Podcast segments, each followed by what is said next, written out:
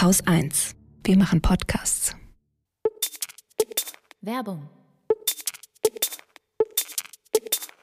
Bevor es losgeht, würde ich euch gerne auf eine neue Podcast-Reihe der Bundeszentrale für politische Bildung aufmerksam machen. Netz aus Lügen. Die globale Macht von Desinformation heißt sie und sie besteht aus insgesamt sieben Teilen. Schon vor Corona waren digitale Desinformationen weit verbreitet.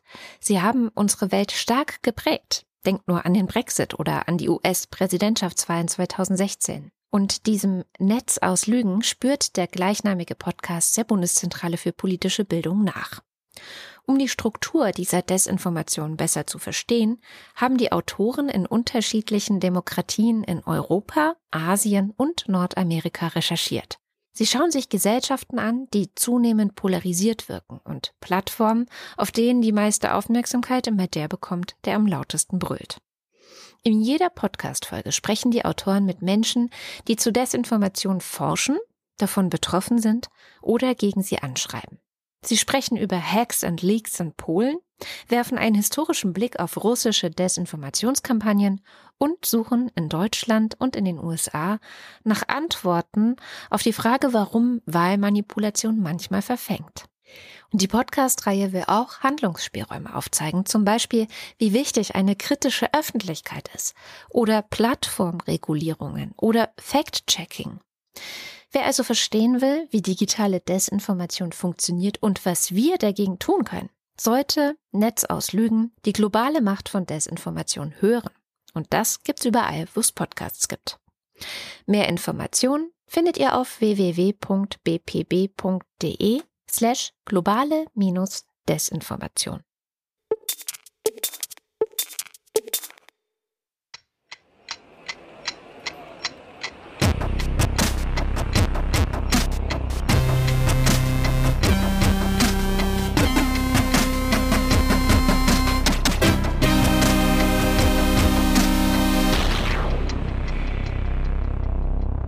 Willkommen zur Wochendämmerung vom 26. November 2021 mit Corona, Belarus, Österreich, Covid-19 News, Vögeln, einem Klimacheck, dem Koalitionsvertrag, Schamjaft zu Protesten im Irak, der Telekom, einer guten Nachricht, Katrin Rönecke und dem Börsenticker, dem Börsenticker, dem Börsenticker und Holger Klein.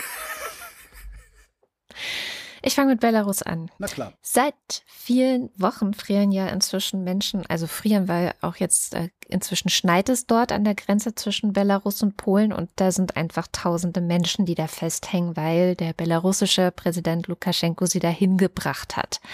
JournalistInnen und Hilfsorganisationen dürfen nicht durch. Auch das ist schon eine ganze Weile so. Und äh, allein diese, diese Tatsache ist ja an sich schon eine Verletzung von europäischen Rechten und Werten. Hinzu kommt, dass inzwischen Menschen gestorben sind, Kinder, Jugendliche und es wird von Pushbacks und Gewalt gegen die Menschen vor Ort berichtet. Allerdings kann man das kaum noch mehr verifizieren, weil eben keine Journalistinnen vor Ort sind. Das ist die Lage.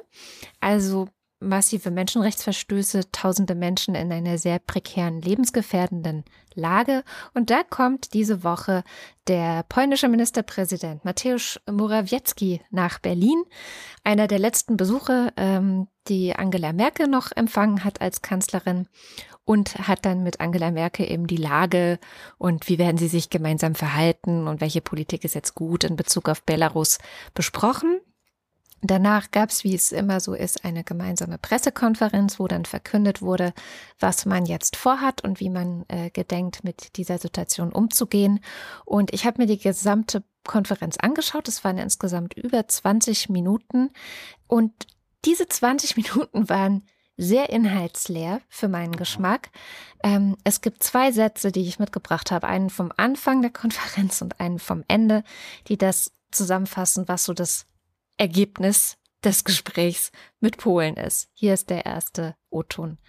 Ich habe ähm, dem polnischen Premierminister meine volle Solidarität ähm, seitens Deutschlands ähm, ausgesprochen. Unser Innenminister Horst Seehofer war jüngst auch in Warschau und wir sind der gemeinsamen Überzeugung, dass die ähm, Lage dadurch hervorgerufen wurde, dass äh, Belarusland ähm, im Sinne einer hybriden Attacke auch ähm, Migranten nach äh, Belarusland gelockt hat und dadurch jetzt auch eine Destabilisierung, eine Schwächung nicht nur Polens haben möchte, sondern der gesamten Europäischen Union.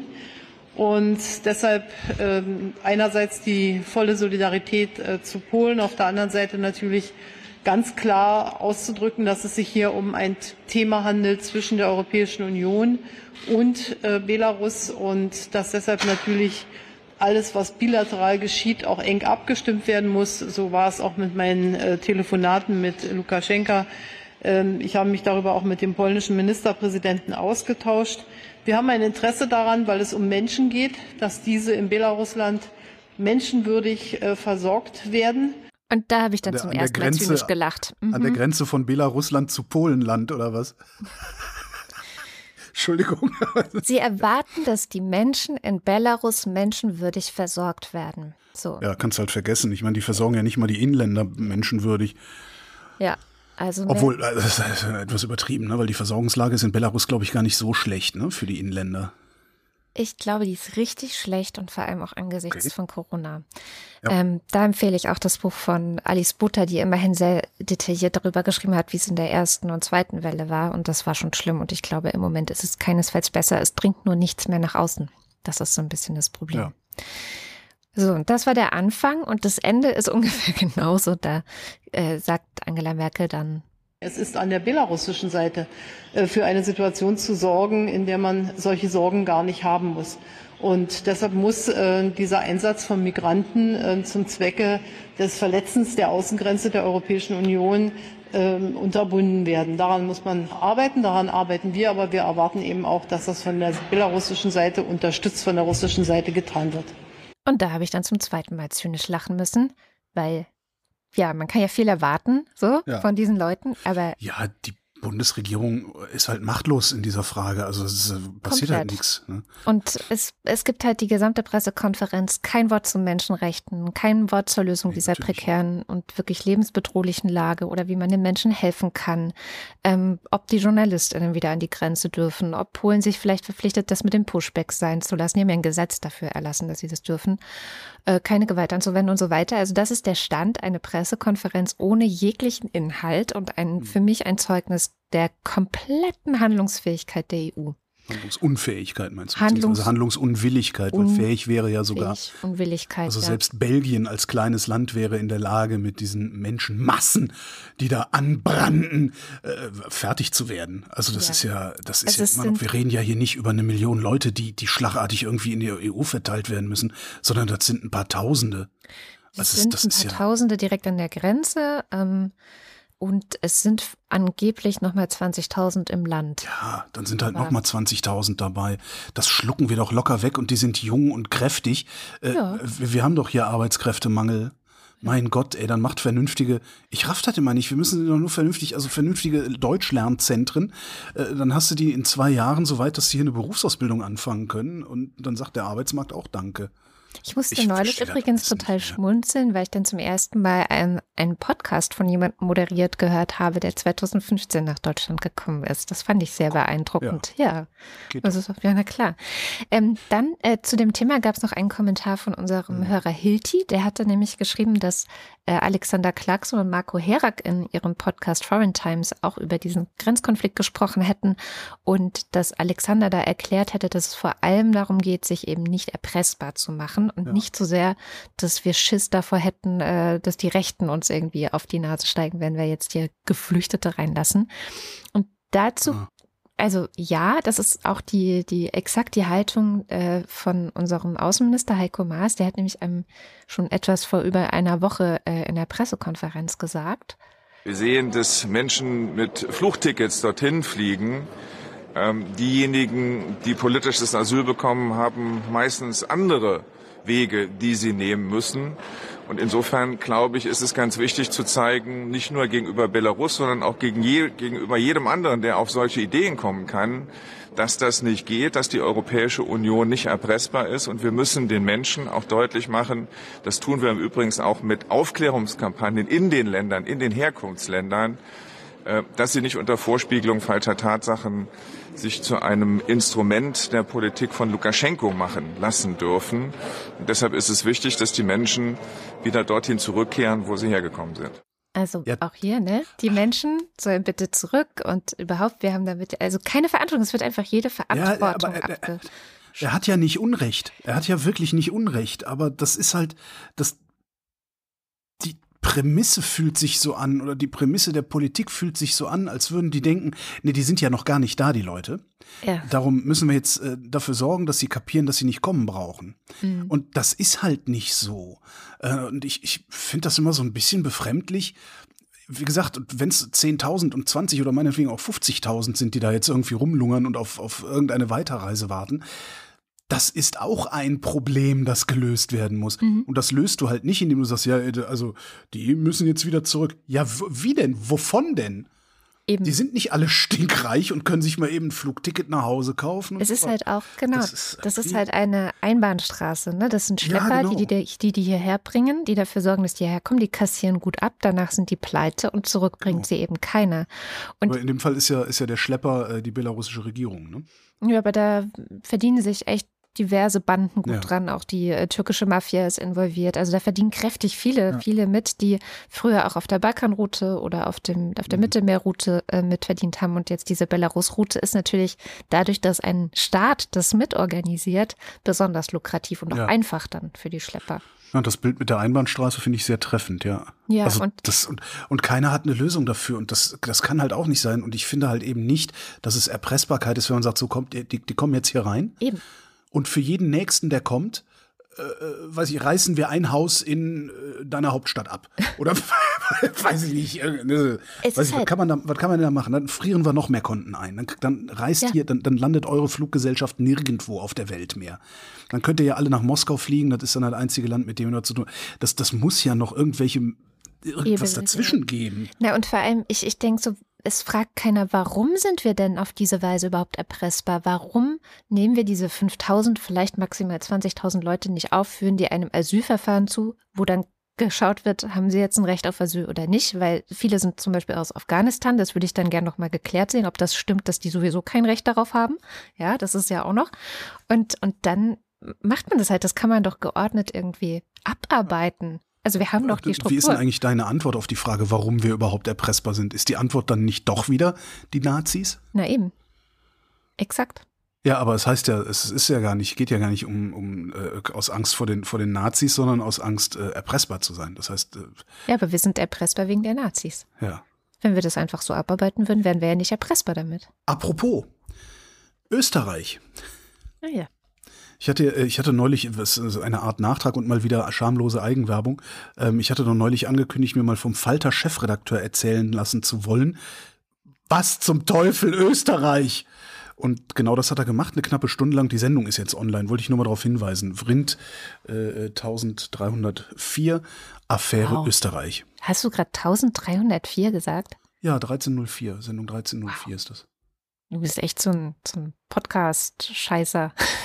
ein, einer, ein, ein, ein, Ansprechpartner bei einem meiner Auftraggeber sagte neulich, ey, sag mal, du moderierst auch alles weg, ne? Habe ich gedacht, gucke ich mal hier. Äh, ach Mensch, guck mal, hier ist Bundeszentrale für politische Bildung, hat einen neuen Podcast. Gucke ich mal, moderierst du das auch? Was soll das? Sehr schön. Ja, Corona? Corona! Reden wir als erstes über nie oder über andere Dinge? Über was? Nie. Die neue Variante aus äh, Botswana. Das ist, ist das ein, ein griechischer Buchstabe?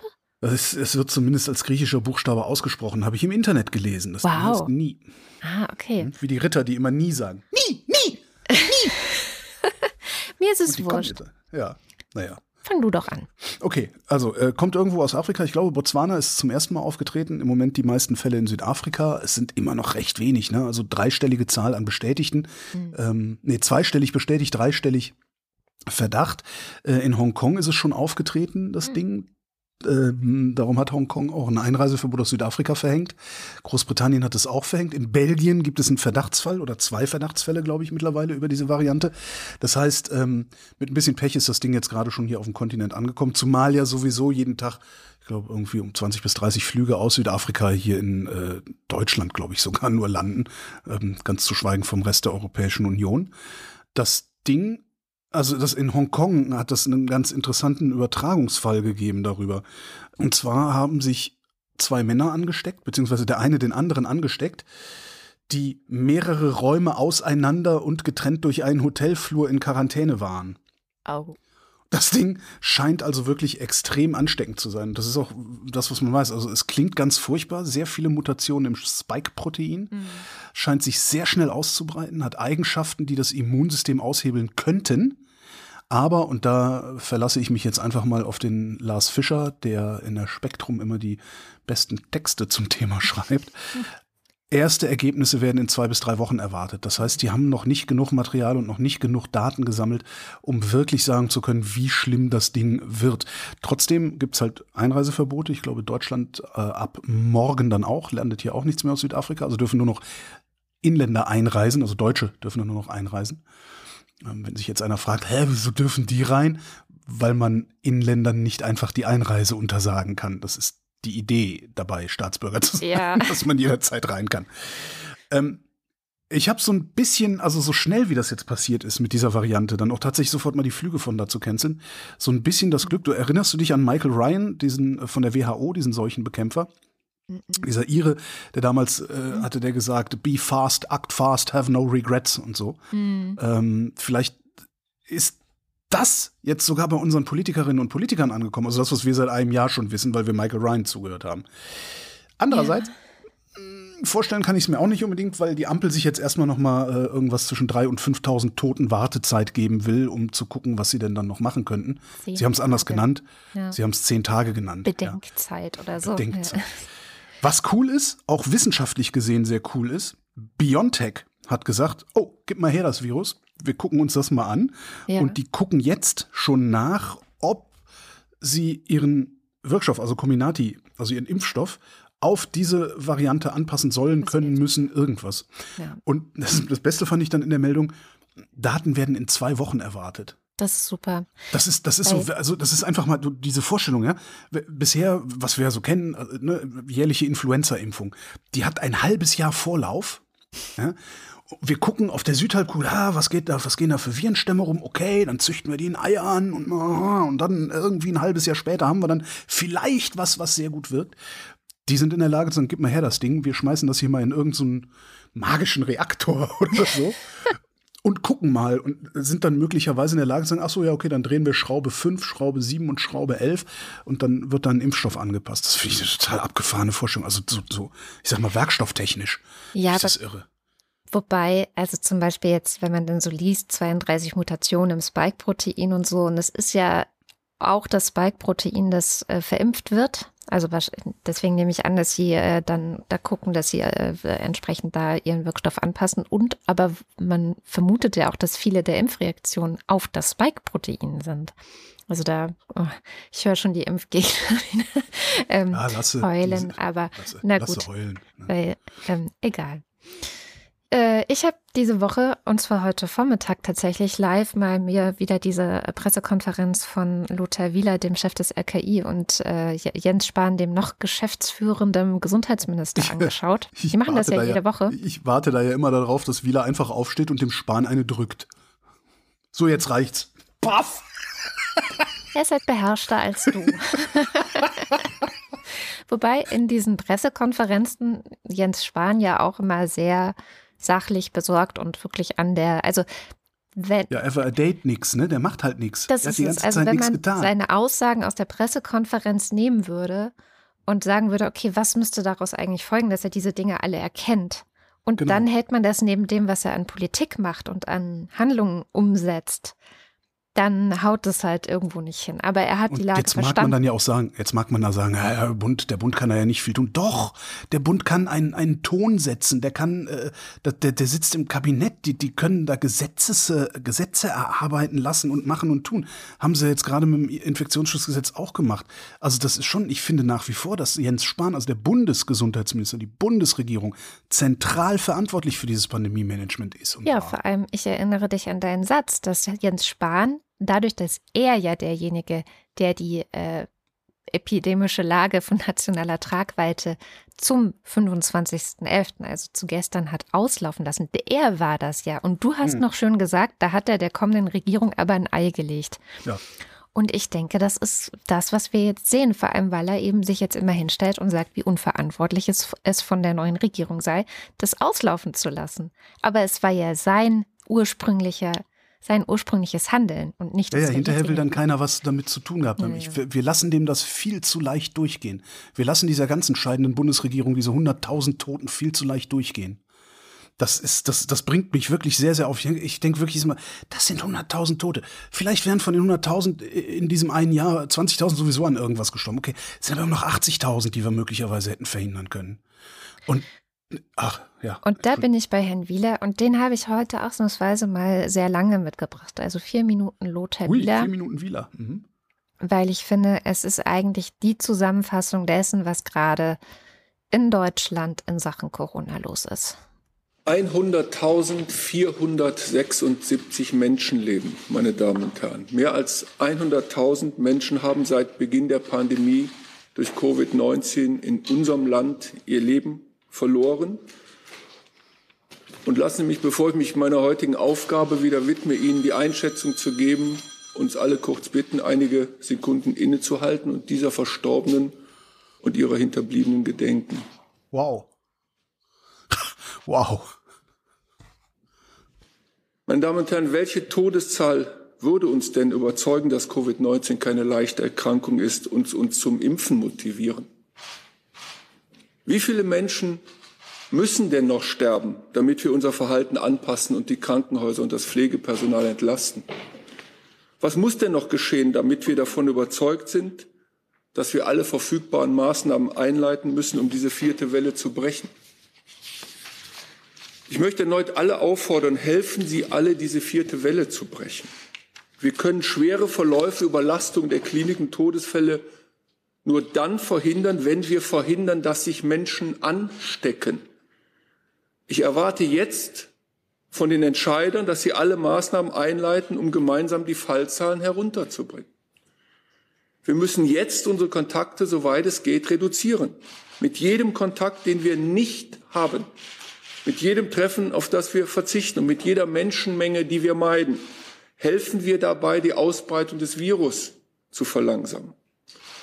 Und bitte lassen Sie sich impfen bzw. auffrischen. Und halten Sie überall die AH- und L-Regeln ein.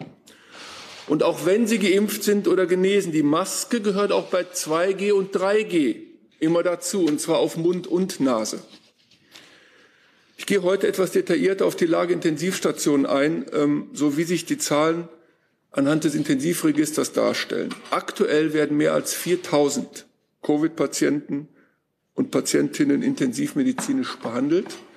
Die Zahlen gehen aber steil nach oben, und zwar in allen Bundesländern. Innerhalb von nur sieben Tagen wurden circa 2000 Patientinnen erstmalig auf eine ITS aufgenommen.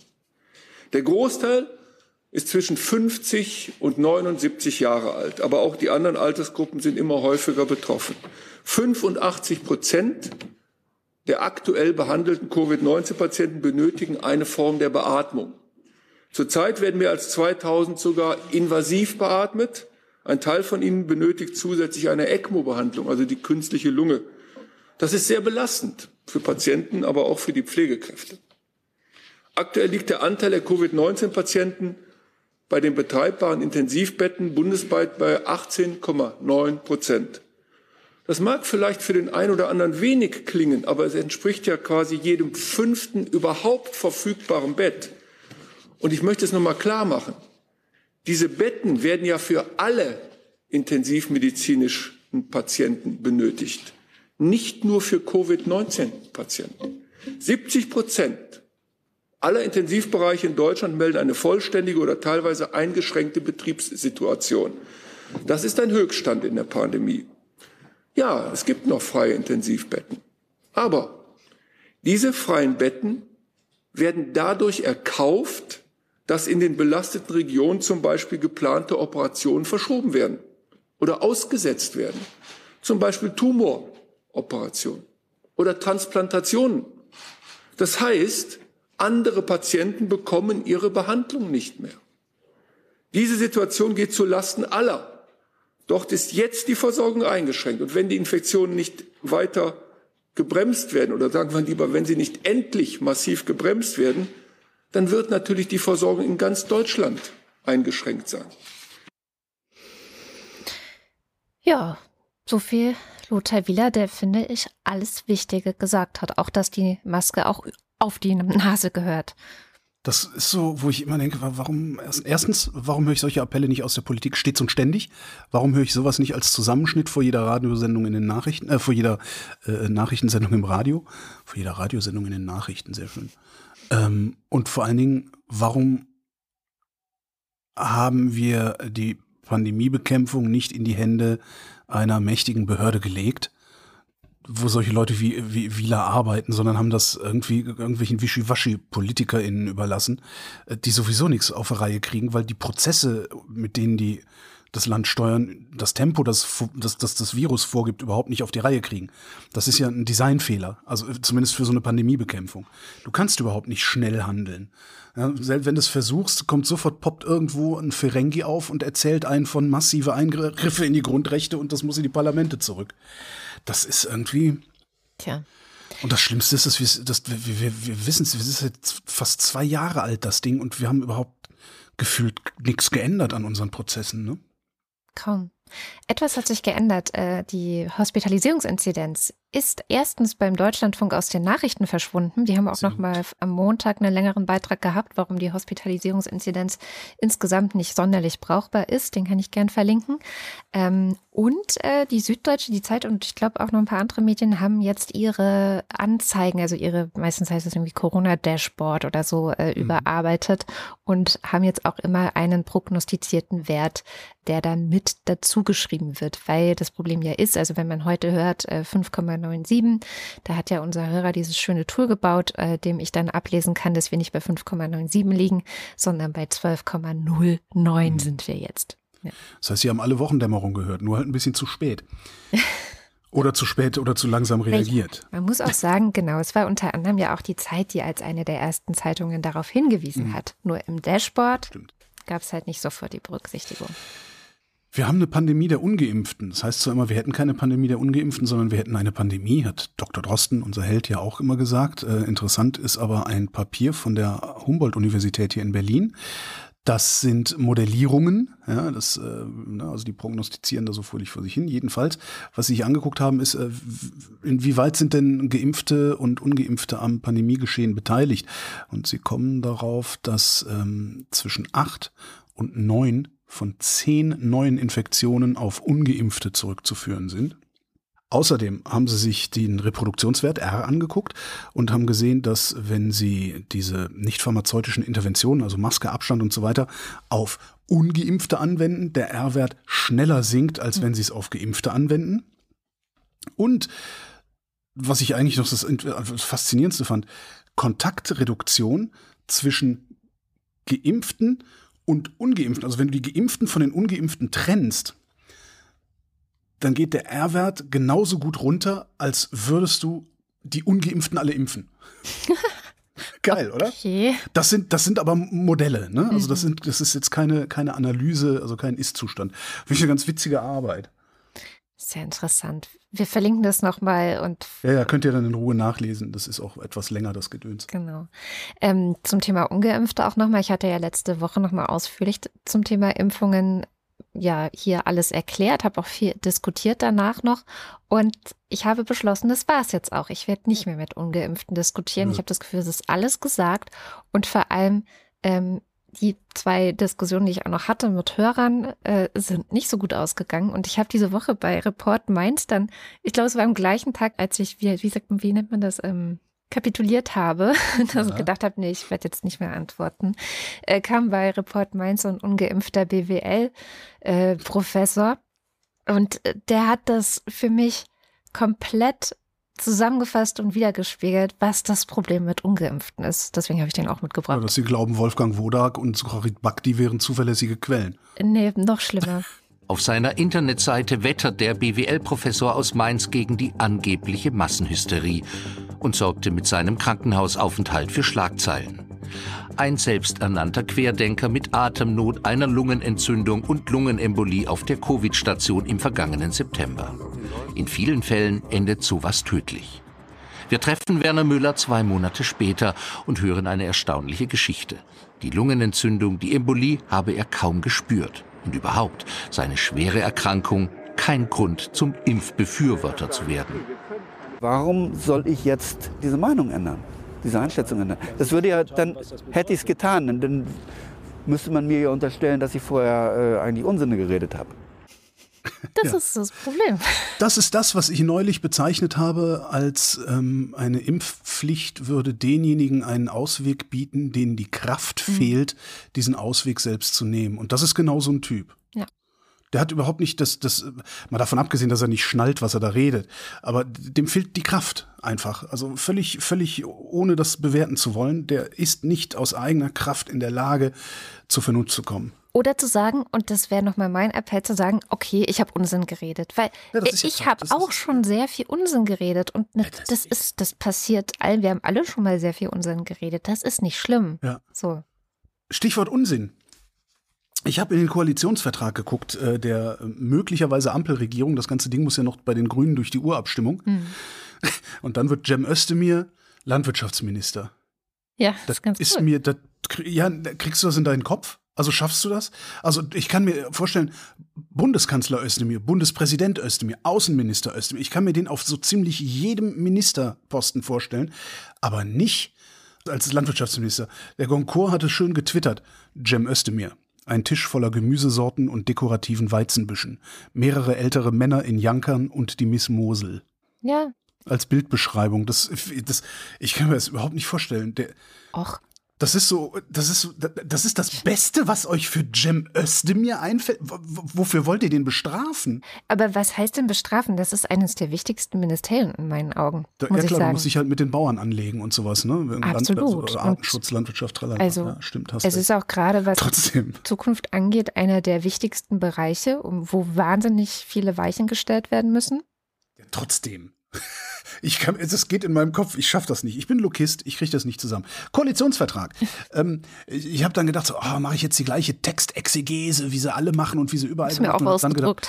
Habe dann gedacht, so, oh, nee, komm, leck mir am Arsch, ist mir alles viel zu anstrengend. Das eine, was ich machen werde, ist, ich werde warten. Und zwar auf die Süddeutsche Zeitung, die zum letzten Koalitionsvertrag, also äh, schwarz-rot, den wunderbaren ähm, Koalitionstracker gebaut hatten, ähm, wo sie ich, ich glaube 130 oder 140 Wahlversprechen oder, oder Ko Koalitionsvertragsversprechen identifiziert hatten, die mhm. einzeln aufgelistet haben und dann einen Tracker gemacht haben. Ist es in Angriff genommen? Ist es gelöst? Ist es gescheitert? Hat es geklappt? Und so weiter und so fort. Was ich total super finde eigentlich. Ähm, ich hoffe, dass die SZ diesen Tracker dann auch für diese Koalition machen wird. Und dann habe ich mich trotzdem ein bisschen in diesem Text verloren. Ach so, es gibt übrigens noch einen Tracker. Die äh, Watz, die Westdeutsche Allgemeine Zeitung, hat ähm, ein, ein ähm, tja, wie nennt man, wie haben die das genannt? Sie haben es eigentlich gar nicht genannt.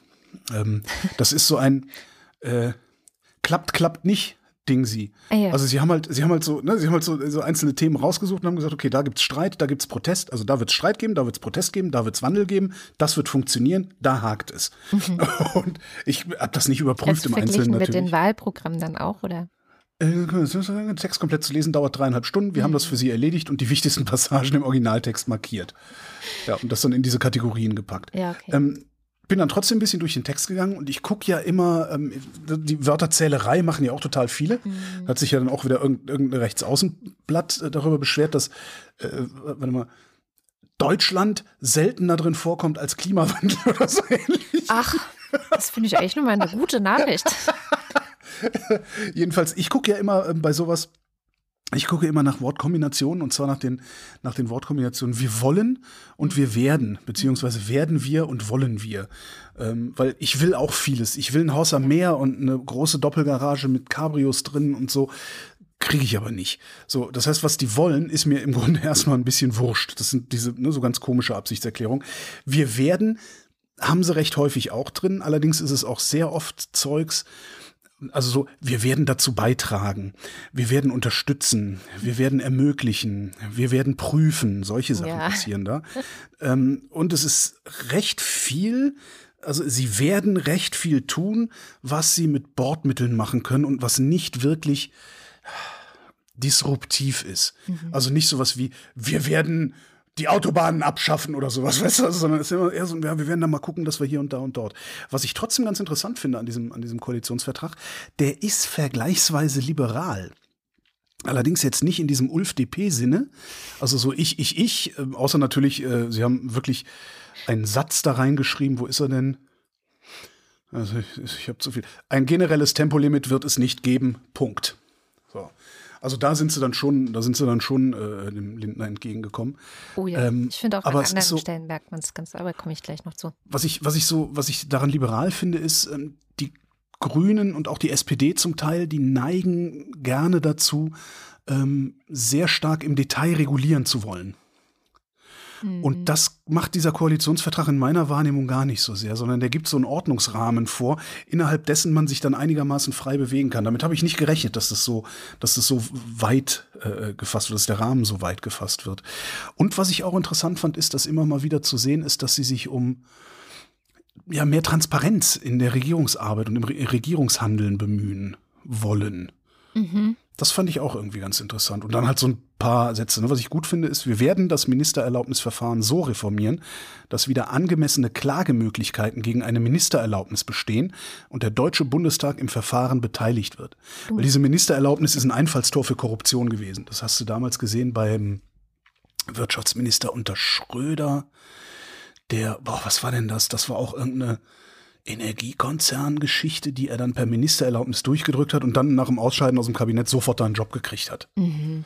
Also Ministererlaubnis, um das nochmal zu erläutern, ist sozusagen, dass ein Minister bestimmte Dinge entscheiden kann, ohne das Parlament zu fragen oder Beziehungsweise, ja, das, also das Parlament sagt, nee, wir wollen das nicht. Das Bundeskartellamt sagt, nein, diese Fusion können wir nicht machen. Der Minister kann sagen, doch, machen wir, weil ich das aus staatsübergeordneten Gründen für richtig halte. Interessant fand ich auch, wir werden eine CO2-Differenzierung der Lkw-Maut vornehmen, bla, bla, bla, bla, bla. Mhm. Also, wir werden über CO2-Gedöns mehr Geld einnehmen. Und dann kommt ein ganz interessanter Satz, der lautet, wir werden die Mehreinnahmen für Mobilität einsetzen. Das ist FDP. Ja. Sonst würde da nämlich Aber? stehen für Verkehrswende, für äh, ökologisch bla. Also das ist wirklich, das ist sowas von FDP. Einfach nur, nee, schreib mal Mobilität, dann können wir weiter Porsche fahren. Ja, Wobei, also es ist ja nicht alles schlecht. Ich habe nämlich den Klimacheck gemacht. Nein, ich, ich will mich auch gar nicht aufregen. Also ich fand nur einige Sachen ganz interessant. Zum Beispiel begleitetes Fahren ab 16, schon nicht mehr ab 17, damit die zwei Jahre lang hungrig sind, um dann mit 18 so zu fahren, wie 18-Jährige halt fahren. Ne? Ja. Ich weiß auch nicht, ob das bei einem Land, bei dem du, in dem du auf den Autobahnen so schnell fahren kannst, wie du willst, so eine gute Idee ist, da irgendwie 16-Jährige rumrasen zu lassen. Na, die sind ja begleitet, also da sitzt ja ein Erwachsener ja. daneben. Also sitzt dann im Zweifelsfall, sitzt dann, sitzt dann Ulf Oliver neben einem 16-Jährigen und erklärt ihm die Schönheit des Rasens. das beruhigt mich jetzt also das, sehr, ja. Des mhm. Rasens mit dem Fahrzeug, nicht des, am, am Straßenrand. Mindestlohn 12 Euro fand ich gut. Ja. Ähm, Stärkung der Rente, da bin ich gespannt, wie sie das machen wollen. Ähm, das Mindestrentenniveau 48 Prozent, also was wir jetzt auch haben. Mhm. Der Beitragssatz soll nicht über 20 Prozent steigen in dieser Legislaturperiode. Keine Rentenkürzungen, keine Anhebung des Renteneintrittsalters. Ähm, und dann kommt halt die Geschichte, da, das ist auch was, was die FDP eingebaut hat, aber was ich nach wie vor nicht so schlecht finde, ähm, teilweise Kapitaldeckung der gesetzlichen Rente. Also über Fonds, über Fonds und so. Ja. Über Fonds, genau. Das hatten aber die Grünen auch vorgeschlagen. Hatten die ja auch? Hm. Ich kenne das von der FDP. Hm. Ja. Zuführung, Kapitalstock 10 Milliarden Euro wollen sie da reintun und dann mal gucken. Mhm. und dann mal gucken, da regen sich alle drüber auf, weil natürlich dadurch äh, jeder Arbeitnehmer und jede Arbeitnehmerin hier in Deutschland letztendlich hm, ein Interesse daran hat, sich selber ausbeuten zu lassen, damit die Aktienkurse gut sind. Das ist so ein Argument, was da immer wieder kommt. Aber muss nicht, ne? Weil also der, wer jetzt beim Daimler schafft, der ist jetzt nicht so ausgebeutet und der Aktienkurs ist gut. Also ich glaube, das, das kriegt man dann schon irgendwie naja, hin. Vor allem in Kombination mit den Arbeits, also äh, dem, dem Schutz der Arbeitnehmerrechte ist es halt nochmal genau okay. Ne? Also genau. durch den Mindestlohn zum Beispiel. Ja. Interessant fand ich auch den Punkt äh, betriebliche und private Altersversorgung. Die betriebliche Altersversorgung wollen wir stärken, unter anderem durch die Erlaubnis von Anlagemöglichkeiten mit höheren Renditen. Da bin ich wirklich sehr gespannt, was Sie da vorhaben und wie Sie das machen wollen. Mhm. Ähm, eine Anlagemöglichkeit mit höher, also je höher die Rendite, desto höher das Risiko. Mhm. Das heißt, schlimmstenfalls darf deine betriebliche Rentenversicherung, die du da hast, ihre Kohle hochriskant anlegen, und dann komplett verlieren. Und da wüsste ich ganz gerne, was dann passiert. Ob das dann wieder so ein ja, jubelnder Versicherungsvertreter und hinterher zahlt der Steuerzahler den Ausfall wird. Mhm. Wie, sie, wie sie das, ne? Weil eigentlich willst du ja, okay, ich, ich möchte keine 10% Rendite, sondern nur zweieinhalb oder so, aber ja. dafür soll das sicher bleiben und zwar auch die nächsten 40 Jahre. Gucken, was sie da machen. Ähm, Pflicht zur Altersvorsorge für Selbstständige mhm. wollen sie einführen. Finde ich auch gut. Ja. Allerdings nur neue Selbstständige. Das heißt, wir werden dann jetzt wahrscheinlich nochmal eine Gründungswelle erleben oder irgendwie sowas. Oh je. Ja, ja Sie haben ähm, Barrierefreiheit, haben Sie ganz groß geschrieben an, an mehreren Stellen. Das fand ich auch ganz cool. Sehr schön finde ich, wir werden für Menschen mit ungeklärtem Versicherungsstatus, wie insbesondere Wohnungslose, den Zugang zur Krankenversicherung und zur Versorgung prüfen und im Sinne der Betroffenen klären.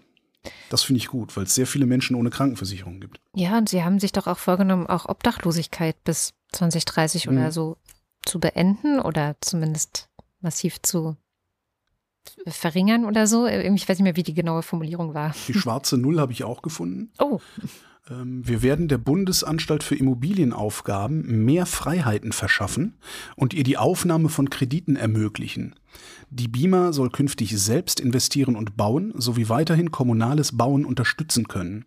Dazu wollen wir die Verantwortung für Planung, Bau und Betrieb der Bundesbauten und Bundesliegenschaften bei der BIMA konzentrieren. Ähm, das Problem mit der schwarzen Null ist ja, dass wir eigentlich mal auf die Schnelle irgendwo 100 Milliarden Euro herzaubern müssten, um unsere Infrastruktur in Ordnung zu bringen. Mhm könnten wir an Staats, über Staatsanleihen könnten wir das machen. Also die Bundesrepublik könnte sich verschulden und diese Ausgaben tätigen, will sie aber nicht, weil ja schwarze Nullfetisch ins äh, Grundgesetz geschrieben worden ist. Das heißt, man muss das Ding irgendwie umgehen und das wird jetzt umgangen, indem die BIMA ähm, einfach selber Kredite aufnehmen kann. Die sind dann zu einem schlechteren Zinssatz, als die Bundesrepublik es zahlen müsste, aber auch nicht so schlimm im Moment.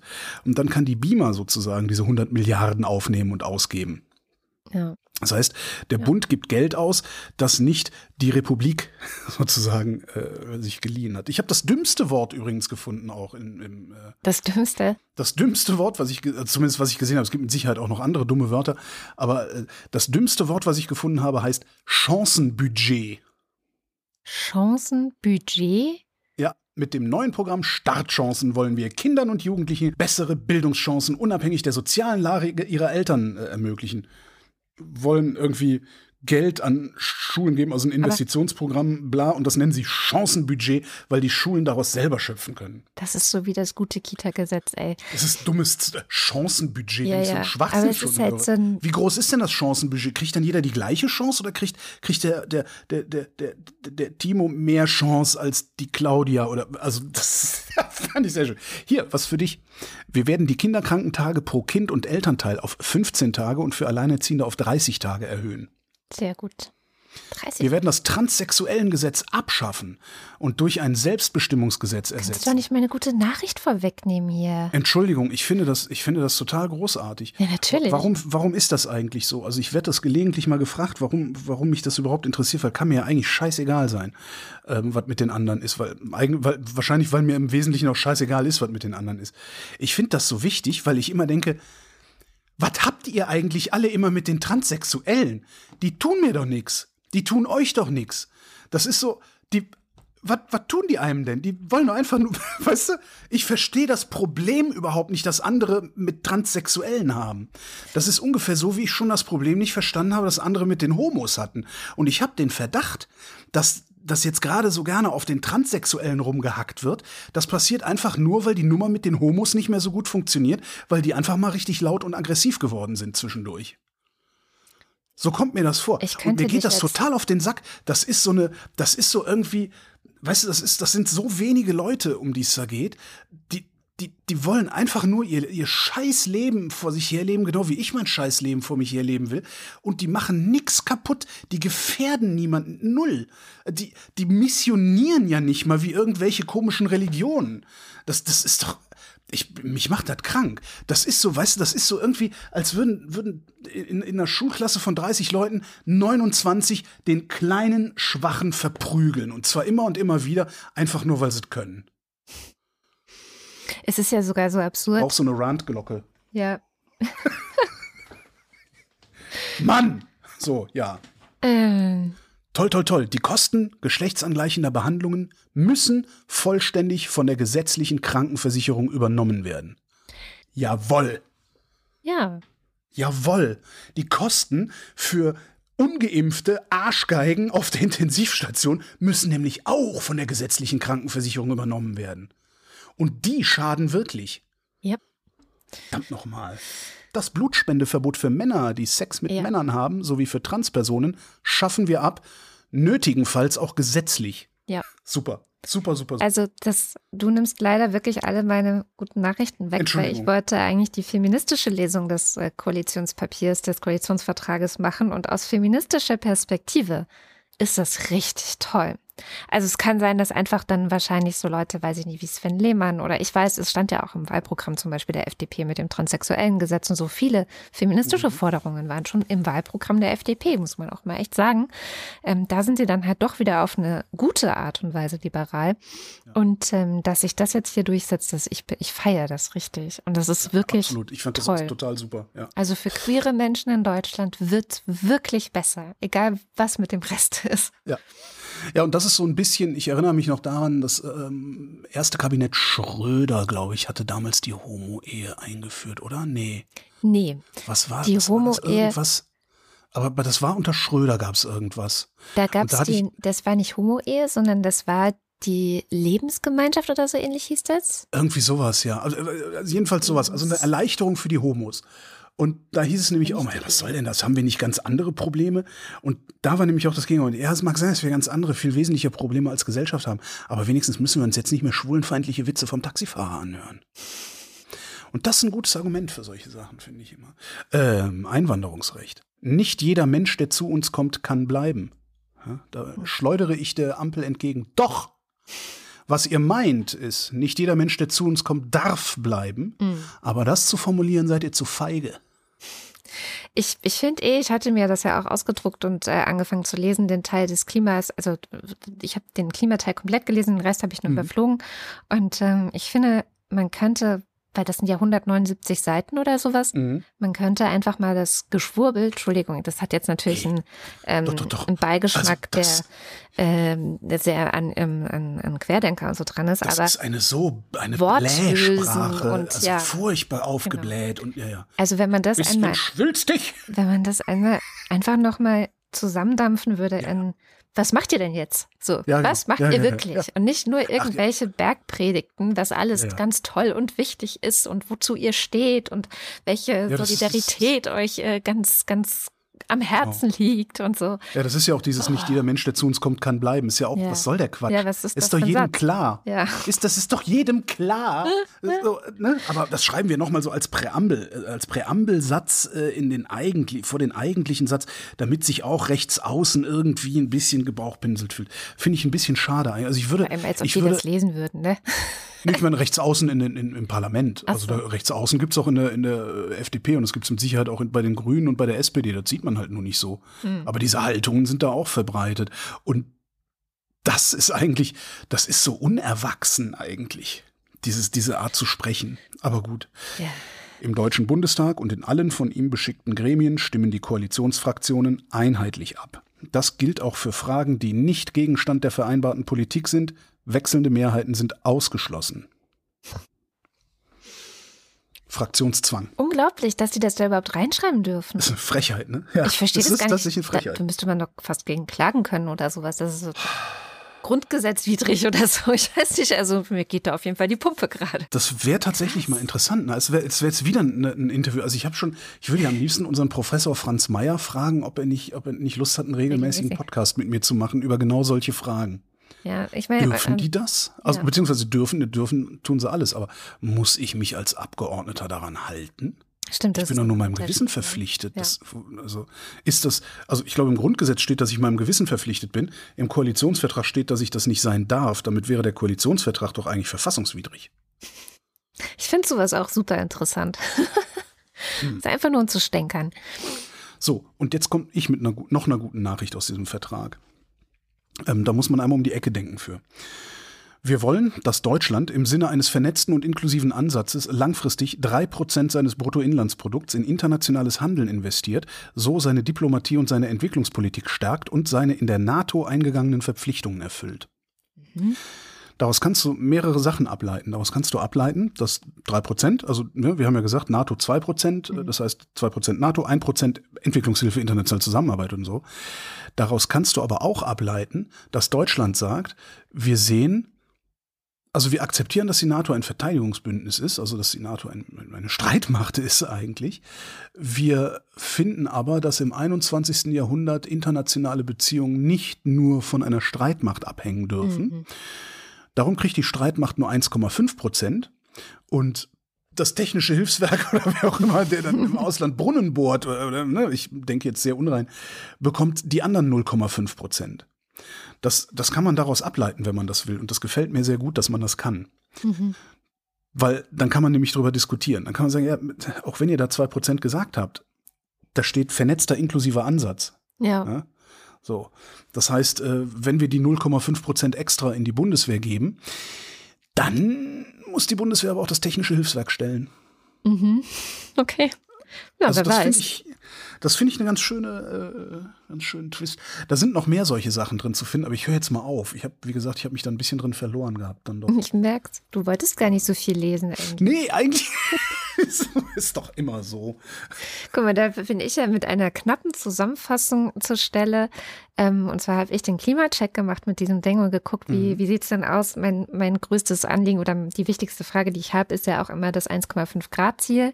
Also das ist ja eigentlich die Prämisse, zu der wir uns schon einmal verpflichtet haben, auch als Deutschland. Das darf man ja auch nicht vergessen. Das ist ja nicht einfach so eine haben ja, wir? nice to have. Ich dachte, ich dachte das wäre so ein äh, ja. Wie nennt man das denn? Ja. Unverbindliches und Preisempfehlung. Serviervorschlag. Serviervorschlag.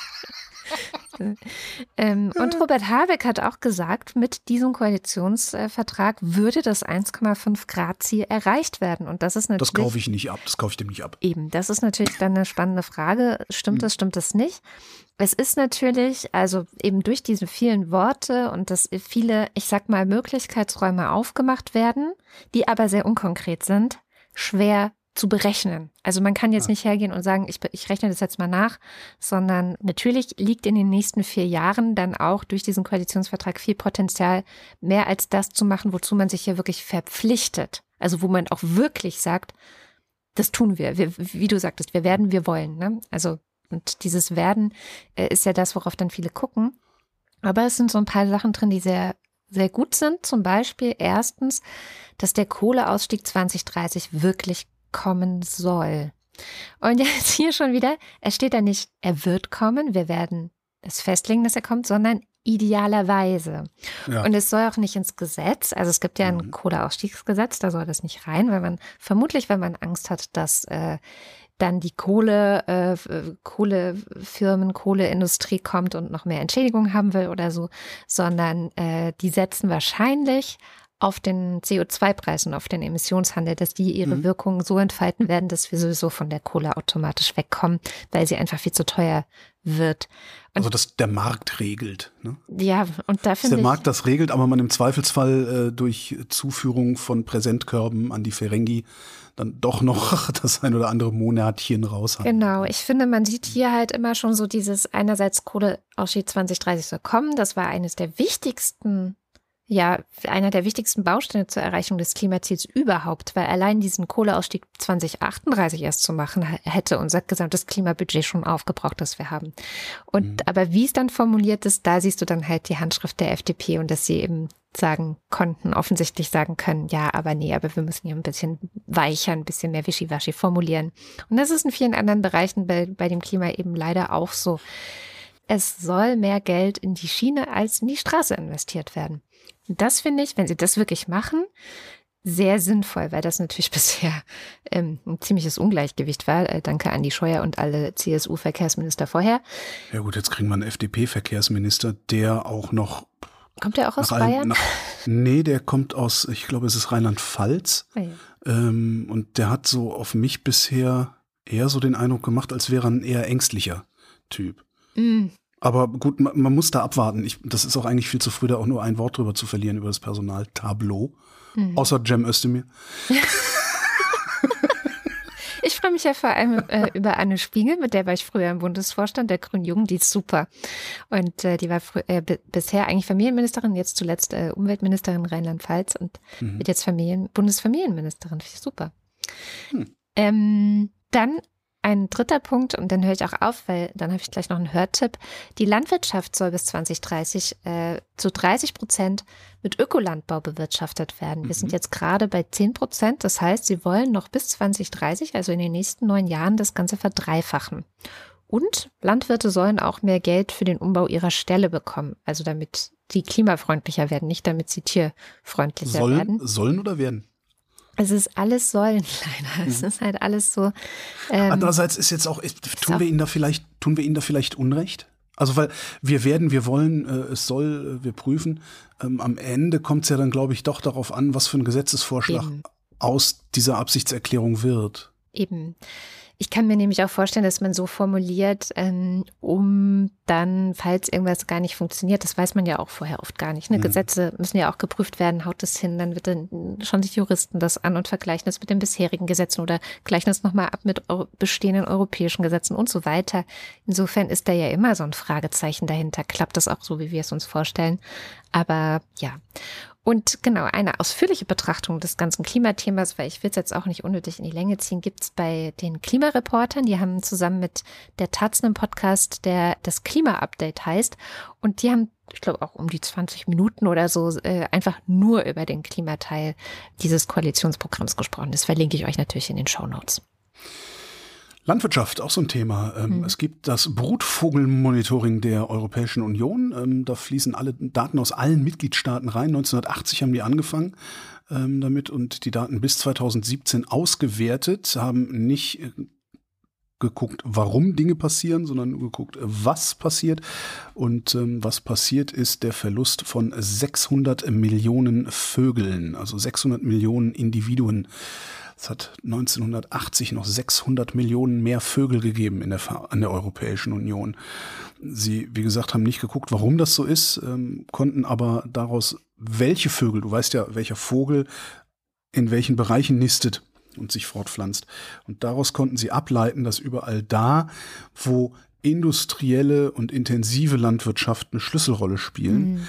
Das Vogelsterben umso größer geworden ist da kommt jetzt nochmal ein Hörtipp eines Podcasts für einen Podcast, an dessen Zustande komme ich beteiligt war.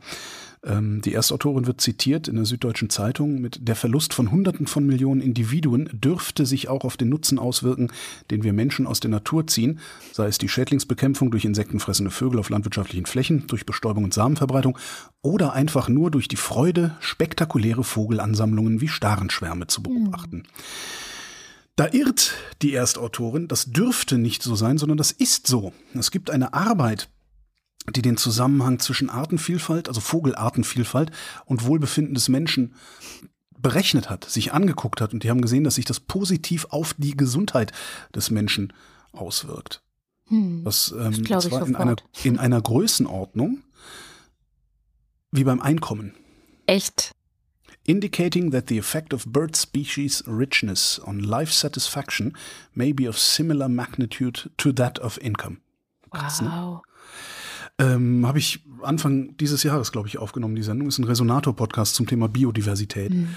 Ähm, ja, da, da kommt das drin vor und noch einiges andere. Jetzt bin ich ein bisschen traurig. Naja. Na, es sind nicht, also man muss dazu, es sind nicht, es sind nicht, es ist halt nicht Gießkanne, ne? Also es sind nicht, sind nicht alle Vögel rasiert worden, sondern äh, die Spatzen sind sehr stark dezimiert worden, aber dafür sind, ich habe es jetzt nicht mehr im Kopf, äh, andere dann halt haben halt auch wirklich ihre Population vergrößern können. Es sind insgesamt allerdings wesentlich weniger. kommen wir zur Kolumne von Sham Jaff, der Autorin des wöchentlichen Newsletters What Happened Last Week. Und mit Sham schauen wir diese Woche in ihre alte Heimat, ihre äh, frühere Heimatstadt Slimani im Nordirak. Und äh, wir schauen dahin, weil dort gibt es ziemliche Eskalation zwischen Studierenden, die protestieren und der Polizei, die massive Gewalt anwendet, um diese Proteste aufzulösen. Und warum dort protestiert wird und was das außerdem auch noch mit Belarus zu tun hat und auch mit den Toten auf dem Ärmelkanal diese Woche, das erklärt uns am besten alles die Scham selbst. Tausende Studierende in verschiedenen Städten der autonomischen Region Kurdistan im Nordirak protestieren seit Tagen dagegen, dass die regionale Regierung dort eben das monatliche Studierendenstipendium von ungefähr 66 US-Dollar ausgesetzt hat. Das haben sie schon seit 2014 ausgesetzt und der Protest bisher war weitgehend friedlich geblieben seitens der Studierenden, bis die Regionalregierung vor ein paar Tagen die Lage eskaliert hat und Sicherheitskräfte entsandt hat, die mit Tränengas und Warnschüssen sowie auch Gummigeschossen immer wieder versucht haben, die großen Massen aufzubrechen. In der Stadt Slemani haben DemonstrantInnen politische Verwaltungsgebäude sogar angegriffen, wie zum Beispiel das Hauptquartier der dort regierenden Partei, der PUK. Videos, Bilder und Tweets gehen momentan auf meiner Timeline sehr viral. Es handelt sich hier natürlich auch um meine Heimatregion, meine Heimatstadt Slemani.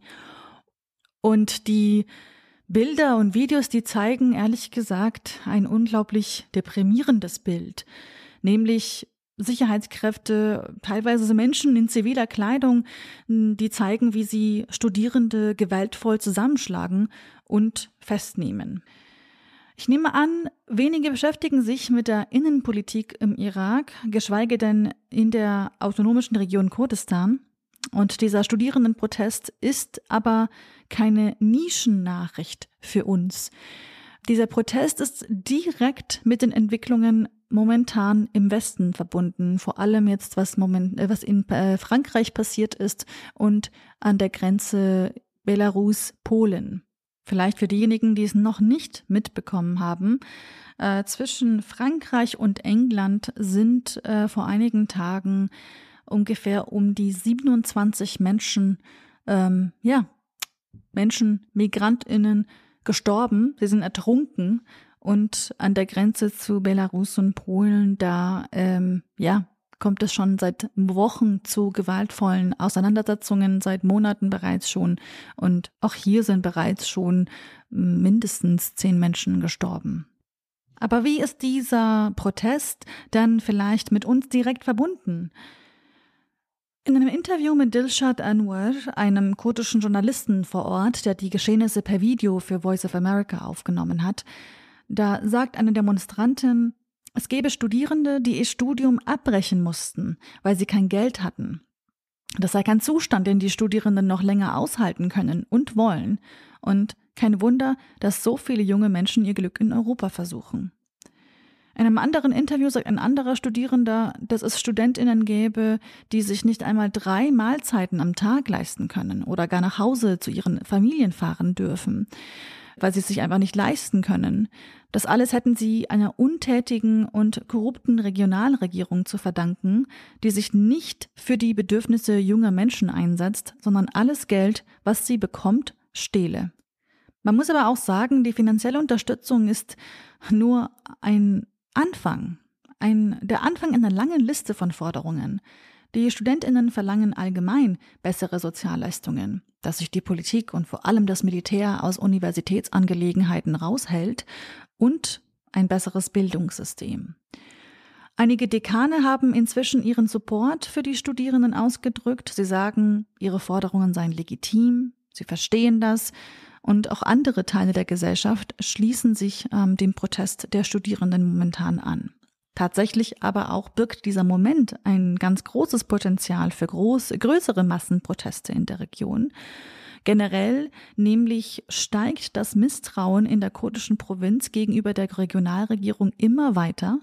Das letzte Mal, als es dort Proteste gab, das war letzten Dezember, also größere Proteste. Und damals sind mindestens zehn Menschen von Sicherheitskräften erschossen worden. Viele sind sich heute einig, die Regionalregierung führt eine Kultur von Korruption, Nepotismus sowie politischer Intoleranz und Sparmaßnahmen würden zu Lasten der Lohnabhängigen und der Schwächsten gehen.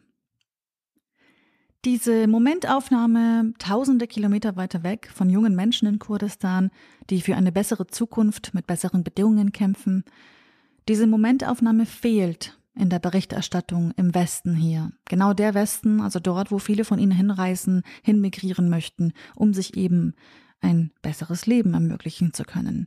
Eines der äh, Protestslogans geht so, This is why we are going to Belarus. Übersetzt, deswegen gehen wir nach Belarus. Und dass diese Momentaufnahme in unserer Berichterstattung fehlt, das ist eine vertane Chance. Ich habe den Journalisten Abdullah Hawez auf Twitter dazu gefragt, nämlich, was kann denn ein internationales Publikum hier bewirken? Kann es dann irgendetwas bewirken? Und er meinte, natürlich, und zwar sehr viel. Er glaubt, dass die internationale öffentliche Meinung über die autonome Region Kurdistan äußerst wichtig ist, da die Region auf westlicher Unterstützung beruht und jede Veränderung hier auch mit der Haltung der westlichen Regierungen, also vor allem USA und die EU zusammenhängt. Die öffentliche Meinung in unseren Gesellschaften, also hier vor allem auch in Deutschland, die könne besser Druck auf die Regierung machen und damit die den Status quo in der Region nicht unterstützen und auf Veränderungen drängen. Die Menschen vor Ort in Kurdistan können derzeit nur wenig tun und sind daher sehr darauf angewiesen, dass internationale und regionale Akteure sich hier deutlich positionieren. Die Lage bleibt aber angespannt. Das heißt, es werden noch weitere Updates kommen aus dieser Ecke der Welt und wer die Updates nicht verpassen möchte, dem habe ich in den Show Notes ähm, einige Accounts äh, hingelegt, Accounts von JournalistInnen auf Twitter, kurdischen JournalistInnen, die vor Ort eben das Ganze berichten, das Ganze dokumentieren und auch von einigen AnalystInnen, die das gesamte Geschehen in einen größeren Kontext einbetten. Man kann nur hoffen, dass bei diesem Protest keine Menschen sterben müssen bis die Regionalregierung in der autonomen Region Kurdistan endlich begreift, dass sie eine viel bessere Politik für das Volk machen müssen und auch wenn es heißt, vielleicht mal das Zepter abzugeben. Ich habe bei solchen Geschichten, und das ist ja nicht das erste Mal, dass man so eine Geschichte von irgendwo aus der Welt, äh, auf der Welt hört, dass in solchen Ländern ja? Also die in irgendeiner Form durch, durch Krieg, ja im Wesentlichen ist es ja Krieg und äh, ja korrupte Eliten und you name it, mehr oder weniger ja strukturell verwüstet worden sind, also dann fast Drittweltländer sind, dass diese Länder in jeder Generation immer genau diejenigen jungen Leute vergrätzen, die sie eigentlich bräuchten, um den Laden wieder auf die Füße zu kriegen. Mhm. Weißt du, wie ich meine? Das ja. ist so. Das ist wandert, es wandert ja nicht irgendwie der Schuster, der Schusterjunge wandert ja nicht aus, sondern es wandert ja der aus, der eigentlich auf der Universität gehen und Brain Wasserbau Drain, studieren. Ja. Brain Drain, genau. Ja. Das war das Wort, was mir fehlt. Und das ich höre, je älter ich werde, desto, desto öfter habe ich diese Geschichte gehört, aus allen möglichen Ecken der Welt. Das ist irgendwie. Man hört sie ja sogar schon aus Ostdeutschland. Ja. Ja, Stimmt, es ist ein ja. Dilemma, also weil es ja. natürlich die Abwärtsspirale nochmal zusätzlich anfeuert. Und deswegen ist ja auch oft ein, ein, ein gewünschter Hebel bei der Entwicklungszusammenarbeit, dass Menschen auch wieder zurückgehen und helfen, ihr hm. Land wieder aufzubauen. Aber das geht natürlich ja, nicht, die, wenn der Assad zum Beispiel dann regiert. Ich also, ne? Die Verhältnisse, wenn die, wenn die Verhältnisse sich nicht ändern, deretwegen du das Land verlassen hast, dann wirst du auch nicht zurückgehen, egal wie gut du zwischenzeitlich ausgebildet oder sonst was wurdest. Ja. Dann wirst du eher noch weiterziehen. Wenn Deutschland dich nicht mehr haben, dann gehst du halt in die USA, die nehmen dich. Äh, die Deutsche Telekom, ähm, ich mach's kurz, weil ich vorhin schon so viel gelabert habe. Äh, es gibt einen Vergleich im Telekom-Prozess, da haben 16.000 Kläger hatten äh, geklagt, der Prozess lief über 20 Jahre, die Telekom hat jetzt einen Vergleich angeboten, könnt ihr euch den Shownotes durchlesen. Interessant finde ich das deswegen, weil in dieser Woche, dieser Woche, ich glaube letzte Woche, Verzeihung, 25 Jahre Börsengang der Deutschen Telekom. Zu verzeichnen war. Oder also wie nennt man das denn, wenn es keine Feier ist, sondern also ein Jahrestag.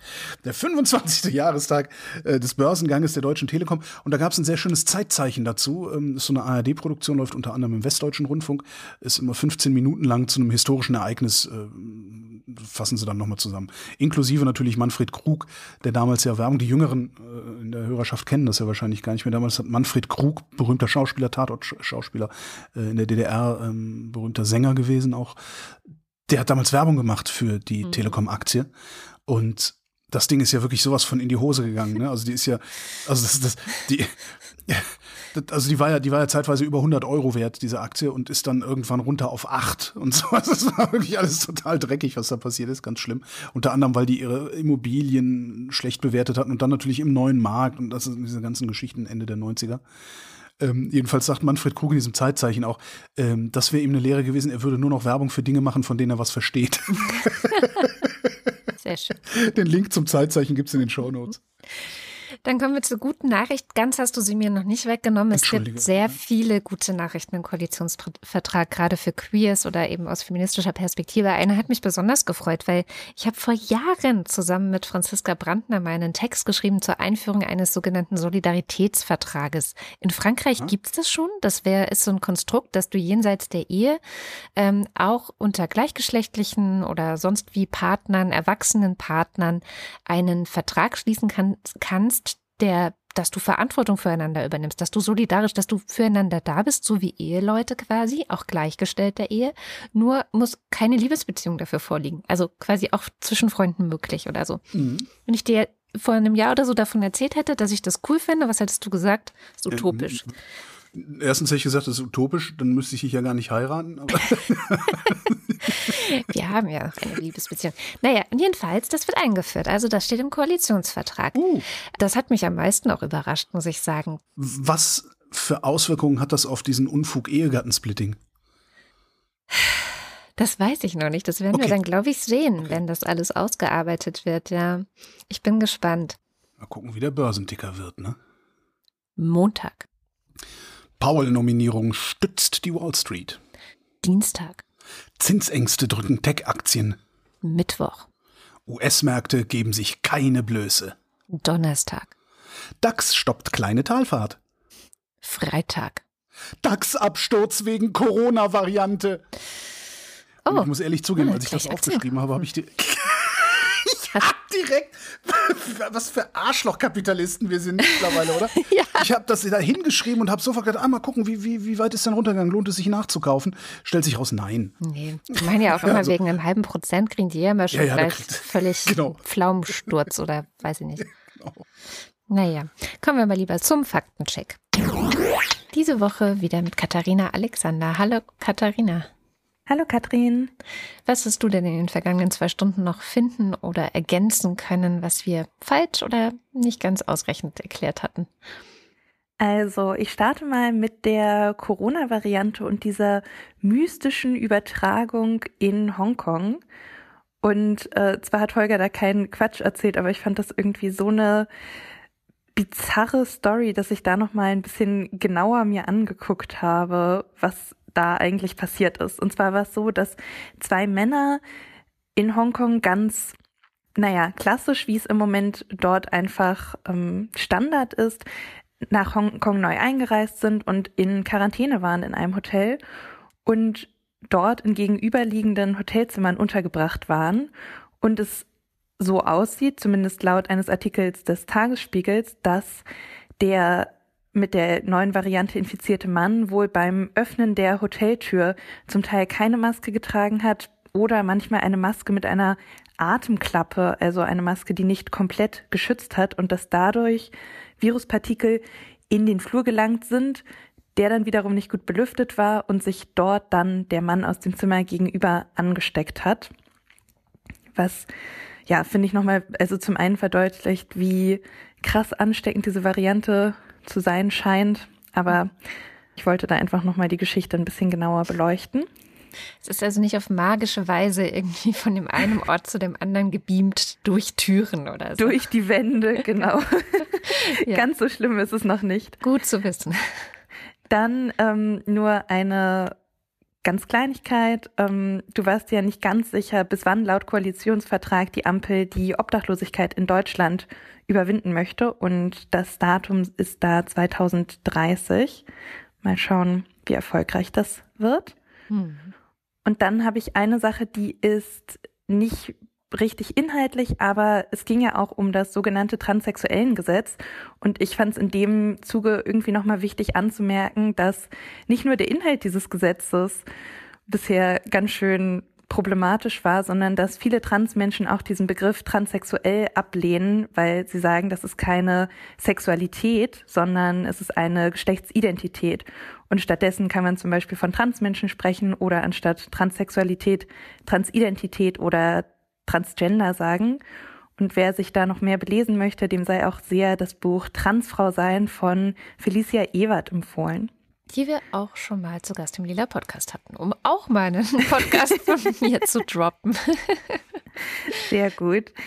Dann ging es ja darum, was hat Schröder Anfang der 2000er nochmal für queere Menschen gemacht? Und zwar wurde 2001 die eingetragene Lebenspartnerschaft eingeführt und die Ehe für alle kam dann erst 2017 unter Merkel. Genau. Und das war's auch schon von mir. Also heute gar nicht so viel. Okay. Vielen herzlichen Dank und bis zum nächsten Mal. Bis dann. Ciao. Und damit sind wir am Ende der Sendung. Und wie immer am Ende der Sendung sagen wir vielen herzlichen Dank, dass ihr uns unterstützt. Wenn ihr noch nicht dabei seid, solltet ihr das schleunigst tun, denn wir haben wieder eine Weihnachtsaktion für alle, die auf Steady bei den Ultras und beim Fanclub sind und ihre Adresse angegeben haben.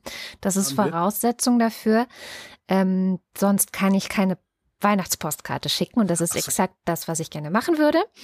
Ähm, also alle die bis, wir brauchen einen Stichtag, ich würde sagen 10. Dezember, das sollte doch reichen.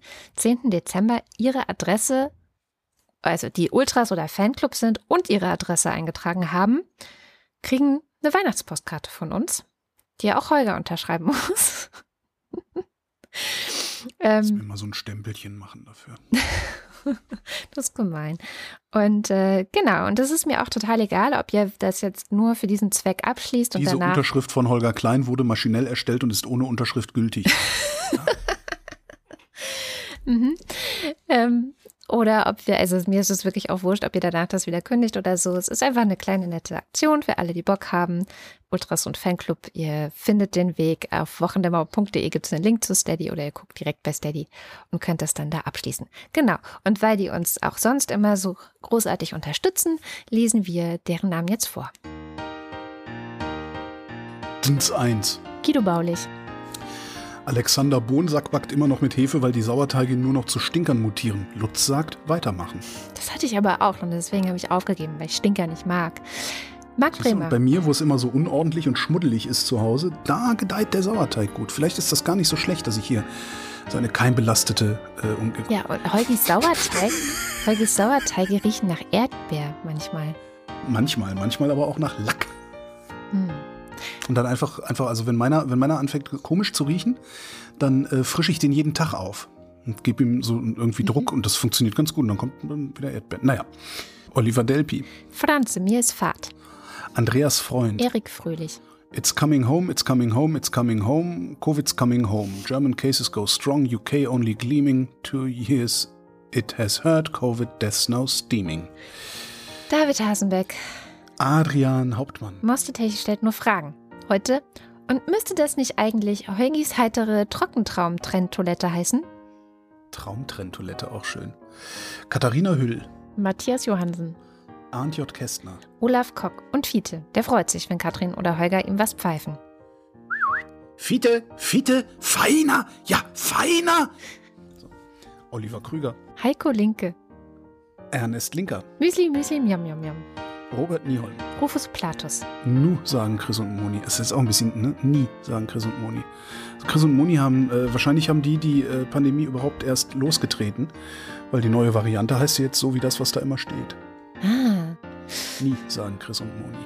Jörg Schäki schaut in der Liste nach unten und da steht Anita Schroven. Wing Commander Lord Fleischerts Hausmusik. The pinstriped man of morning, the partners in the dance, the papers shot to pieces, the kids don't stand a chance. Boomtown Rats. Hm. There's hope, there's always hope. Joachim Urlas. Jens Viehweg. Bert und Froschi Wehmöller. Justus Wilhelm. Herr Pisanelli, bitte, Herr Pisanelli. Wo ist denn der Herr mit der Trockentrenntoilette für die Zwergziege? Damit sind wir beim Fanclub. Club. Julie und Sebastian. Hier könnte Ihr Name stehen, ab 12 Euro pro Monat oder 144 Euro fürs ganze Jahr. Nico Abela. Stehe, stehe, denn wir haben deiner Gaben voll gemessen. Ach, ich merke es. Wehe, wehe, hab ich doch das Wort vergessen. Wer unbedingt auf sein eigenes Volk stolz sein will, sollte Imker werden. Alle anderen Wege führen zu Hass statt zu Honig. Das ist echt ein guter Satz. Mhm. Scheiß dir an, my friend. Alles wird gut am Ende. Why do you go away und so weiter. Volker Arendt. Anja und Jan aus Bielefeld. Johanna Bächle. Kati backt aus Corona-Frust auch Sauerteigbrote. Yeah, willkommen in meiner Gewichtsklasse dann früher oder später. Johannes Bauermann. Thomas Bauer. Kleiner etymologischer Tierexkurs. Das Wort Qualle bedeutet ursprünglich so viel wie aufgeblasenes. Florian Beisel. O. Ben. Simone Blechschmidt. Bibi Blocksberg. Markus Boslett. Um teilzunehmen, brauchen Sie kein Teilzunehmen. Klaus Breyer. Daniel Bruckhaus. Martin Buschka. Was ist eigentlich aus dem Busklo geworden? Nummer 1. Muli Banji. Ein Strich. Strich. Clemens Langhans und Christoph Henninger. Christoph Henninger und Clemens Langhans. Klimastadt Börse vor 8. Gian Andrea Konzett. Cristiano del Tauscho. Boko Wadentaku und so weiter. Drittimpfung fetzt und bringt Anerkennung in der Schweinebande. Andreas Dietzel. Na, du auch hier? Ein belegtes Brot mit Schinken, ein belegtes Brot mit Hai. Die Interessensgemeinschaft zur Klärung des Verbleibens der von Holger avisierten Trockentrenntoilette erbittet die Klärung des Verbleibens und oder den Status eben dieser Trockentrenntoilette. Zwei. Hat man noch einen Strich gemacht. Ja. Nico Erfurt. Stefan F. Claude Fankhauser. Was haben wir gesagt? Bei fünf, ne? Bei, bei fünf erkläre ich's. Bei drei. Meinst du, es ist zu wenig? Weiß nicht. Hast du Matthias Flader schon gesagt? Äh, Claude Fankhauser habe ich gesagt. Achso, ich hab, dann habe ich ja Matthias Flader schon gesagt. Vielleicht. Oliver Förster. Olli Frank. Der F Reibier Fred. Markus und Julia freuen sich über jede neue Folge. Mariana Friedrich. Wolfgang Fröhlich. Helge Georg. Sabine Gielen. Bärbel Grothaus. Andrea Grübelt. Was ist denn nun mit der Trockentrenntoilette verdammt? Das sind drei.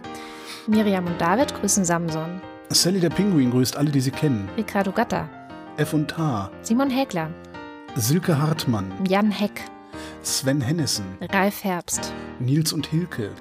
RETTUNG und so weiter und so fort. Wer das hier liest, ist viel klüger als ich. Lars ist vom Versagen der Politik entsetzt und trinkt jetzt Mai Tai. Oh, saufen. Andreas Jasper, der ratlos zurückbleibt. Philipp Kaden. Arne Kamola. Alexander Klink. Markus Krause. Magali Kreuzfeld. Felix Kronlage-Dammers. Pia Kronquist. Thomas und Corina. Oliver Kuhlfink. Sebastian Lenk und Henry Vize. Detmar Liesen. Nico Linder. Florian Link. Yogi Löw. Mein Name ist Ipsum. Lorem Ipsum.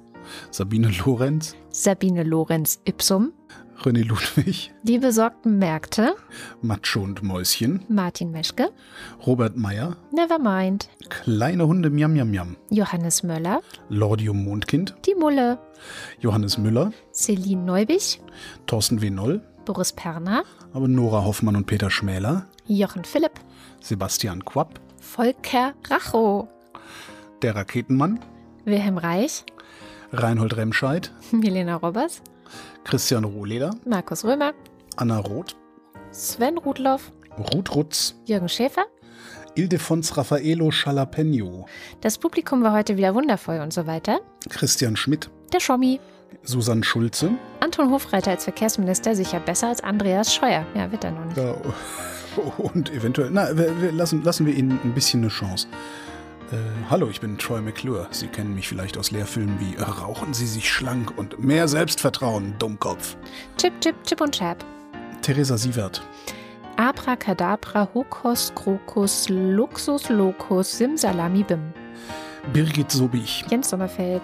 Im Übrigen bin ich der Meinung, dass Nationalismus keine Alternative, sondern eine Katastrophe ist. Marie Stahn. Christian Steffen. Christian Steifglied. Christian fragt nach der Trockentoilette Stein. Vier. Hundewelpen sind aufgebraucht und ihr habt immer noch nicht Omnibus FM unterstützt. Let's go für Katzenbabys. Ihr habt es nicht anders gewollt. Stein. Sabine Stein. Thomas Stein. Trockentrenntoilette Stein. Philipp Steinkopf. Susan Martin Stöckert. Michael Sümanek. Claudia Taschow. Moritz Timm. Mr. Tipp. Kleine Hundetrüffe ist kein Pilz. Respekt setzt immer Intelligenz voraus und da fängt bei vielen das Problem schon an. Johanna und Eli. Anna und Gregor sind hoch erfreut, denn sie haben keine Termine und leicht einsetzen. Prost! Martin Unterlechner. Jan van Winkenreue. Yannick Völker. Stefan Wald. Andreas Waschk. Yes, we are all individuals. Who controls the British Crown und so. Vielen Dank für die schöne Weihnachtskarte. Hm, wir kommen der Sache näher. Mhm. Steven Welsch. Jenny Wiegand. Tobias Wirth. Cindy und Timo Wüst. Rahmen, Rahmen, Yam, Yam, Yam. Katjas, Katjas, Yam, Yam, Yam. Christoph Ziesecke.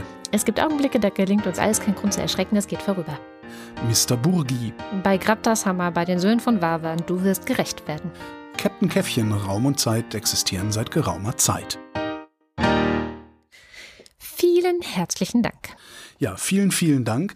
Ich lebe davon. So eine Trockentrenntoilette, ähm, die in unseren Bus passen würde, äh, ist ein, eine Hand, ein, eine Maßanfertigung sozusagen, weil in dem Bus nur sehr wenig Stauraum ist und kostet um die 1500 Euro. Und ich ziere mich gerade sehr stark, so unfassbar viel Geld für ein Klo auszugeben in das wir nur vergleichsweise selten äh, reinpinkeln würden, von Kacken ganz zu schweigen.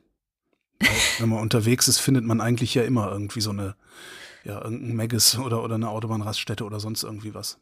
Mhm. Komfortabel wäre es schon. Ja. Mhm. Aber solange solang, äh, wir das nicht haben, solange nimmt der Papa, wenn er nachts raus muss, den Travel John. Da habt ihr jetzt was zum Googeln. äh, und das war die Wochendämmerung. Oh Gott, wie rede ich? Ich werde jetzt langsam so einer von denen. Oh Gott. Ah! Vom 26. November 2002, nee, 21 noch. Wir danken für die Aufmerksamkeit. Tschüss!